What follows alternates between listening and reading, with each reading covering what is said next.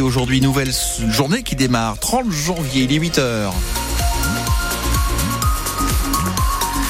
C'est le 6 France Bleu Creuse, toute l'actu avec euh, vous, Lisa Mélia. La première info du jour, c'est la douceur. La douceur et le soleil qui sera de retour cet après-midi. 12 à 16 degrés au thermomètre creusois.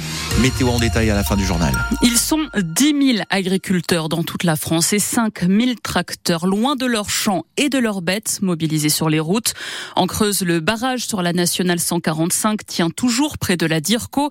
Depuis la Haute-Vienne en direction de Guéret, on peut emprunter le carrefour de la Croisière, mais il faut sortir à Depuis Montluçon, la deux fois de voie est toujours coupée entre Jarnage et Guéret.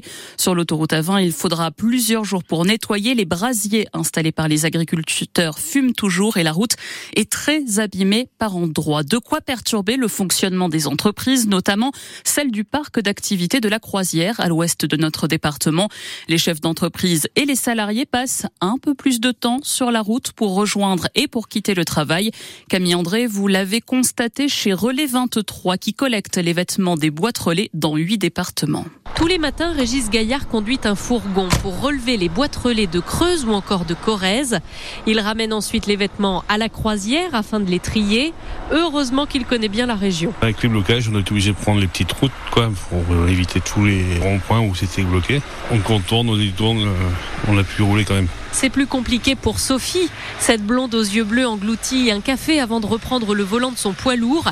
Elle doit livrer des vêtements triés par l'entreprise Relais 23. Ben là, je vais repartir là, direction euh, pour Salbris. Il faut compter deux heures et demie, mais avec euh, les circulations comme on a, ben, je vais mettre plus de deux heures et demie. Et le GPS, il indique pas des raccourcis? Alors j'ai un GPS poids lourd, ouais, mais il va pas me dire les interdictions. C'est ça le problème. Pas facile de tenir les délais dans ces conditions, reconnaît Lionel Lefort, le directeur de Relais 23. On a eu quelques difficultés effectivement en termes de livraison ou d'expédition.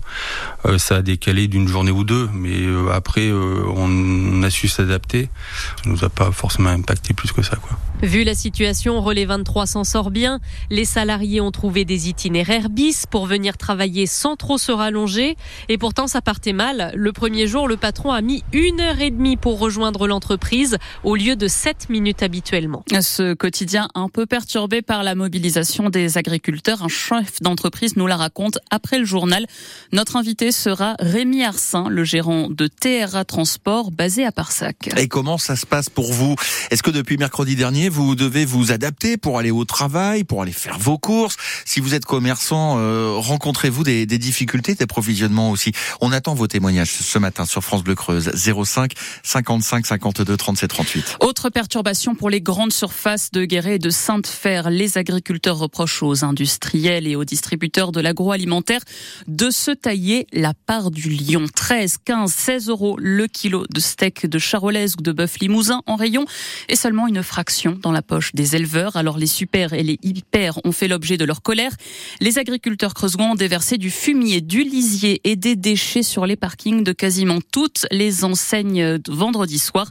À Carrefour, les clients ont été évacués et depuis on nettoie, raconte cette salariée.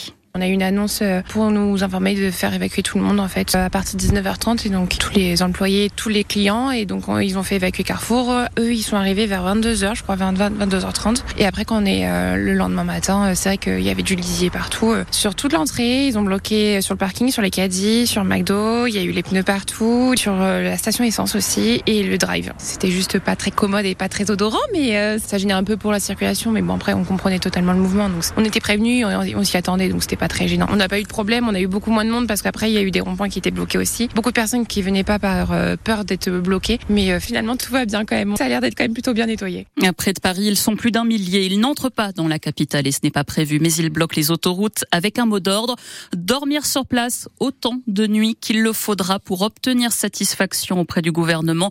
L'exécutif doit faire de nouvelles annonces aujourd'hui. Hier soir, le premier ministre Gabriel Attal a de nouveau reçu les responsables de la FNSEA et des jeunes agriculteurs. Emmanuel Macron, de son côté, rencontrera jeudi la présidente de la Commission européenne à Bruxelles pour parler des traités de libre-échange et des normes. Le convoi de la coordination rurale du Lot-et-Garonne est lui bloqué en Haute-Vienne. Ils ont passé la nuit à Panazol. Ils sont entre 150 et 200 tracteurs et ils veulent se rendre au marché de Ringis en région parisienne, mais ils sont bloqués par les gendarmes sur l'autoroute A20 depuis 7 heures ce matin, ce qui les met très en colère. Comme de simples délinquants, hein. faut arrêter. Eh, Darmanin, remets les pendules à l'heure à tes troupes, parce que là c'est incroyable quoi. Et les agriculteurs ont donc coupé la glissière de sécurité. Ils empruntent maintenant les petites routes pour remonter vers Paris. France Bleu Creuse, France 3, 8h05. Quatre jeunes guérétois condamnés à de la prison ferme pour trafic de drogue. Entre deux et quatre ans derrière les barreaux. Pendant plus d'un an, ils ont vendu du cannabis, de la cocaïne. La police a mis fin à leur trafic en décembre dernier en saisissant un demi-kilo de cocaïne du jamais vu en Creuse. Marie-Jeanne Delepol, ces jeunes proposaient une véritable boutique en ligne de drogue. Oui, il suffisait d'aller sur les réseaux sociaux, Telegram et Snapchat pour consulter leur menu du jour, photos des produits, promotions, heures d'ouverture des commandes, un vrai magasin de drogue, résume la présidente du tribunal. Vendre pour ces jeunes sans emploi, c'est un métier selon elle et qui rapporte en 15 mois plus de 230 000 euros de l'argent facile, explique l'un des jeunes, mais des dealers loin d'être de grands professionnels. L'un d'eux trimballe de la drogue dans le harnais de son chien, un autre utilise l'adresse IP de sa mère pour se connecter à la boutique en ligne et ils cachent leur cocaïne dans une valise enterrée dans un espace vert. Problème, les envoyer en prison, c'est comme leur donner un diplôme supplémentaire de délinquant, explique un avocat de la défense. Ils vont rencontrer d'autres trafiquants plus expérimentés et recommencer. Faut-il alors leur donner une nouvelle chance? Deux sont en récidive, l'un d'eux a même trafiqué alors qu'il était sous bracelet électronique. La procureure tacle, la chance, ils l'ont eu, ils ne l'ont pas saisi. Il reste quand même un point que ni l'enquête ni le procès n'ont pu éclaircir, c'est celle des fournisseurs, ceux qui vendaient la drogue à ces quatre jeunes. Un homme de 51 ans a lui été condamné pour des cambriolages. C'était la semaine dernière à Saint-Laurent. Il est entré dans deux maisons. Il a dérobé des téléviseurs, des boîtes à outils, des bijoux et même un violon. Il avait aussi consommé de la drogue. Il écope de deux ans ferme. À deux pas de la Creuse, près de Montluçon, une usine de lithium va voir le jour. Le lithium, on en a besoin pour fabriquer les batteries des voitures électriques. Il se trouve qu'il existe un gisement connu depuis longtemps qui va du Limousin jusqu'à l'Allier. L'entreprise Imeris annonce qu'elle va ouvrir une usine de conversion près de Montluçon. Elle espère produire de l'hydroxyde de lithium pour 700 000 voitures par an. C'est aussi Imeris qui possède la mine de Montebras sur la commune de Soum en Côte-Creuse. Seule autre mine française de lithium exploitée dès l'Antiquité pour l'étain qui a fonctionné jusqu'à l'aube de la Première Guerre mondiale. On en sortait un minerai également riche en lithium qu'on appelait le Montebras parasite.